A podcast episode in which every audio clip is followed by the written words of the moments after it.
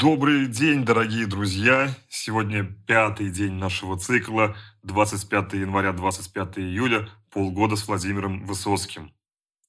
В зрелом творчестве Высоцкого не так много лирики. Он сам на одном из выступлений конца 60-х годов шутливо сказал «Лирических песен я не пишу».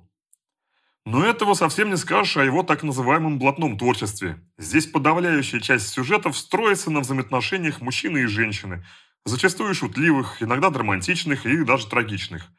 Уже в минувшие дни произошел разрыв отношений в песне «Бодайбо» и сцена ревности в «Рыжая шалава». Сегодняшние песни напрямую или косвенно связаны с темой взаимоотношений. «Красное и зеленое» – это замечательная, юмористическая, шутливая песня, как и «Рыжая шалава», где главный герой который опять-таки является вором, вновь разочаровывается в своей спутнице жизни, только на этот раз не из ревности. И вновь он представлен недалеким, наивным человеком, что не позволяет отнести это произведение к жанру настоящей блатной песни. Тем более, что герой песни даже интеллигентен, ведь в своем монологе он делает красивую отсылку на великолепное стихотворение Сергея Есенина «Не жалею, ни зову, не плачу». Все пройдет, как с белых яблонь дым.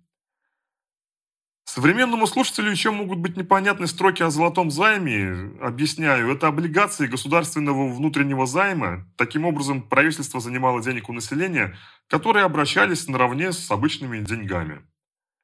Это самая короткая по хронометражу песня в творчестве Владимира Семеновича. Сам Высоцкий назвал песню «Красный и зеленый» своей второй по счету после татуировки. Но самые старые фонограммы этого произведения датируются 1963 годом. Ну а в нашем проекте вы можете ее послушать в качественной записи, сделанной на студии Михаила Шемякина. Красные, зеленые, желтые, лиловые, самые красивые, а на твои бока. А если что дешевые, то новые, фартовые, а ты мне только водку, ну и реже коньяка.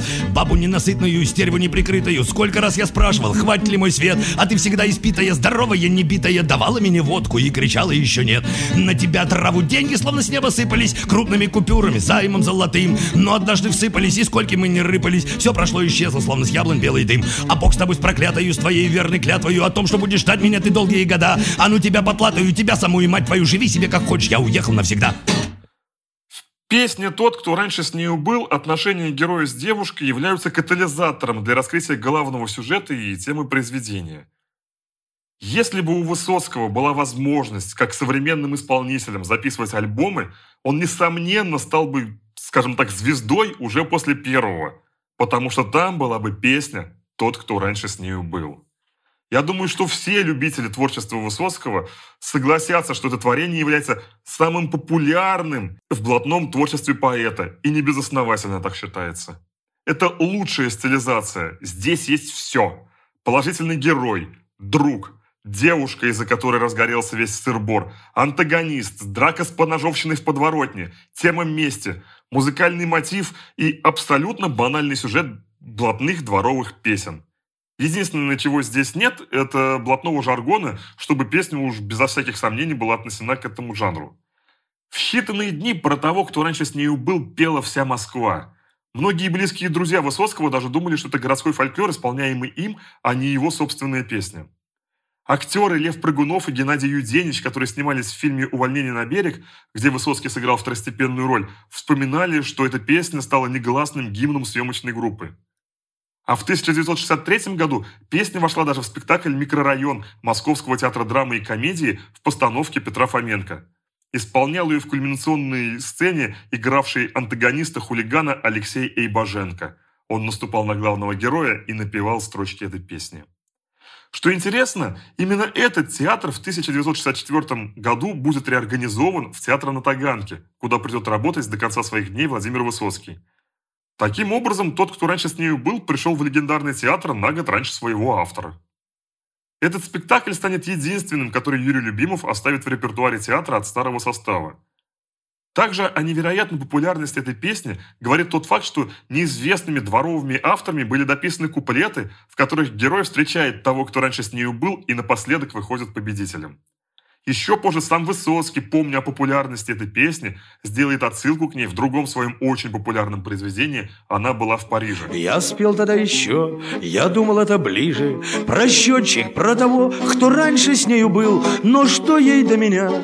Она была в Париже, ей сам Марсель Марсо, чего это говорил. Я... Кому посвящена песня «Она была в Париже» мы узнаем в один из последующих дней. Но среди исследователей жизни и творчества Высоцкого существует мнение, что и эта песня навеяна его очередным увлечением, а именно к Анастасии Вертинской. Она как раз играла одну из своих главных ролей в карьере Гутиеры в «Человек-амфибия» и стала кумиром для всех советских граждан в 1961 году с выходом этого фильма на экраны, который стал культовым произведением нашей отечественной культуры. Но фактов, подтверждающих связь песни с его чувствами Квертинской, как-то не находится, поэтому утверждать это не имеет никакого смысла. А вот оказать влияние на сюжет этой песни мог Артур Макаров, который в одном из интервью вспоминал. В 53 году в Каменске меня очень сильно измордовали. В темной подворотне пробили череп в двух местах, а потом стали резать. Очень крепко они меня отделали. Так вот, их было восемь. Как только мы начали разбирать блатное творчество Высоцкого, вернее, стилизацию под него, я не раз приводил утверждение, что этот период очень важен в его развитии. Что именно на этих песнях был разработан тот невероятно мощный поэтический дар, натренированном мастерское обращение с рифмой, метафорами. И глядя на текст песни «Тот, кто раньше с нею был», нельзя не увидеть очевидного факта, подтверждающего эту гипотезу. Это текст уже как минимум профессионального поэта-песенника – Система рифмовки по схеме А, А, Б, В, В, В, Б, а также повтор фразы в третьей строке и повтор пятой строки в шестой строке – это действительно уже настоящая работа над песней, а не просто куплеты под гитару. Также следует отметить, что именно в этой песне у Высоцкого впервые появляется положительный герой, и образ этого смелого, принципиального человека, живущего по соображениям чести и совести, закрепится в его начальном творчестве. Эта песня стала самой ранней песней Высоцкого, скажем так, удостоенной исполнения с оркестром. Разумеется, не в Советском Союзе, у нас в стране ни один оркестр не смог бы записать песню с таким текстом. Помимо песен, записываемых для фильмов, в своей стране Высоцкому лишь дважды удалось записать песни на большой профессиональной студии «Мелодия» в сопровождении оркестра под управлением Гороняна. Всего этих песен лишь 23. И все они, разумеется, прошли очень строгий чиновничий отбор, и до записи добрались лишь редкие лирические песни, немного военных и баллады, посвященные каким-либо профессиям. Поэтому каждый раз, как только у Высоцкого появлялась возможность записаться на качественной студии, а это происходило в период, когда было написано уже более 300 песен, он очень скрупулезно подходил к выбору произведений для записи. И очень здорово, что в 1977 году он вспомнил о своей давнишней блатной песне, и она была записана на студии Барклай в Париже. Аранжировки сделал все тот же друг и соратник, иммигрант из Болгарии, живущий в Париже, Константин Казанский. Именно эту запись мы и предлагаем вам послушать. Ну, а если среди вас есть те, кто воспринимает Высоцкого только под гитару, то в группах ВК и на Телеграм-канале – вы можете прослушать эту песню в записи со студии Михаила Шемякина. На этом на сегодня все. Всего вам доброго и приятного прослушивания.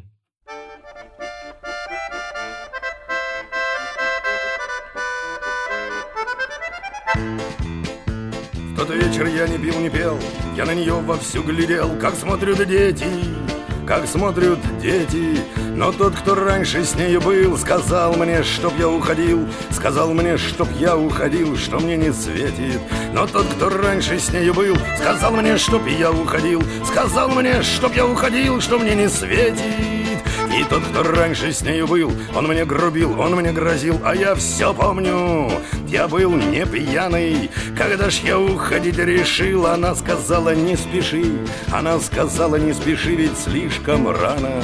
Когда ж я уходить решил, она сказала не спеши, она сказала не спеши, ведь слишком рано. Но тот, кто раньше с нею был, меня, как видно, не забыл. И как-то в осень, и как-то в осень иду с дружком гляжу, стоят Они стояли молча в ряд Они стояли молча в ряд Их было восемь восемь. Иду с дружком, гляжу, стоят, они стояли молча в ряд, они стояли молча в ряд, их было восемь. Со мною нож, решил я, что ж, меня так просто не возьмешь. Держитесь, гады, держитесь, гады, к чему за даром пропадать? Ударил первым я тогда, ударил первым я тогда, так было надо. К чему за даром пропадать? Ударил первым я тогда, ударил первым я тогда, так было надо. Но тот, кто раньше с нею был, он эту кашу заварил. Вполне серьезно, вполне серьезно. Мне кто-то на плечи повис. Валюха крикнул «Берегись!» Валюха крикнул «Берегись!» Но было поздно. Мне кто-то на плечи повис. Валюха крикнул «Берегись!» Валюха крикнул «Берегись!» Но было поздно. За восемь бед один ответ. В тюрьме есть тоже лазарет. Я там валялся, я там валялся. Врач резал вдоль и поперек Он мне сказал «Держись, браток!» Он мне сказал «Держись, браток!» И я держался Врач резал вдоль и поперек Он мне сказал «Держись, браток!» Он мне сказал «Держись, браток!» И я держался Разлука мигом пронеслась она меня не дождалась, но я прощаю, ее прощаю, ее, как водится, простил Того кто раньше с нею был, того, кто раньше с нею был, не извиняю Ее, конечно, я простил, того, что раньше с нею был, того, кто раньше с нею был, я повстречаю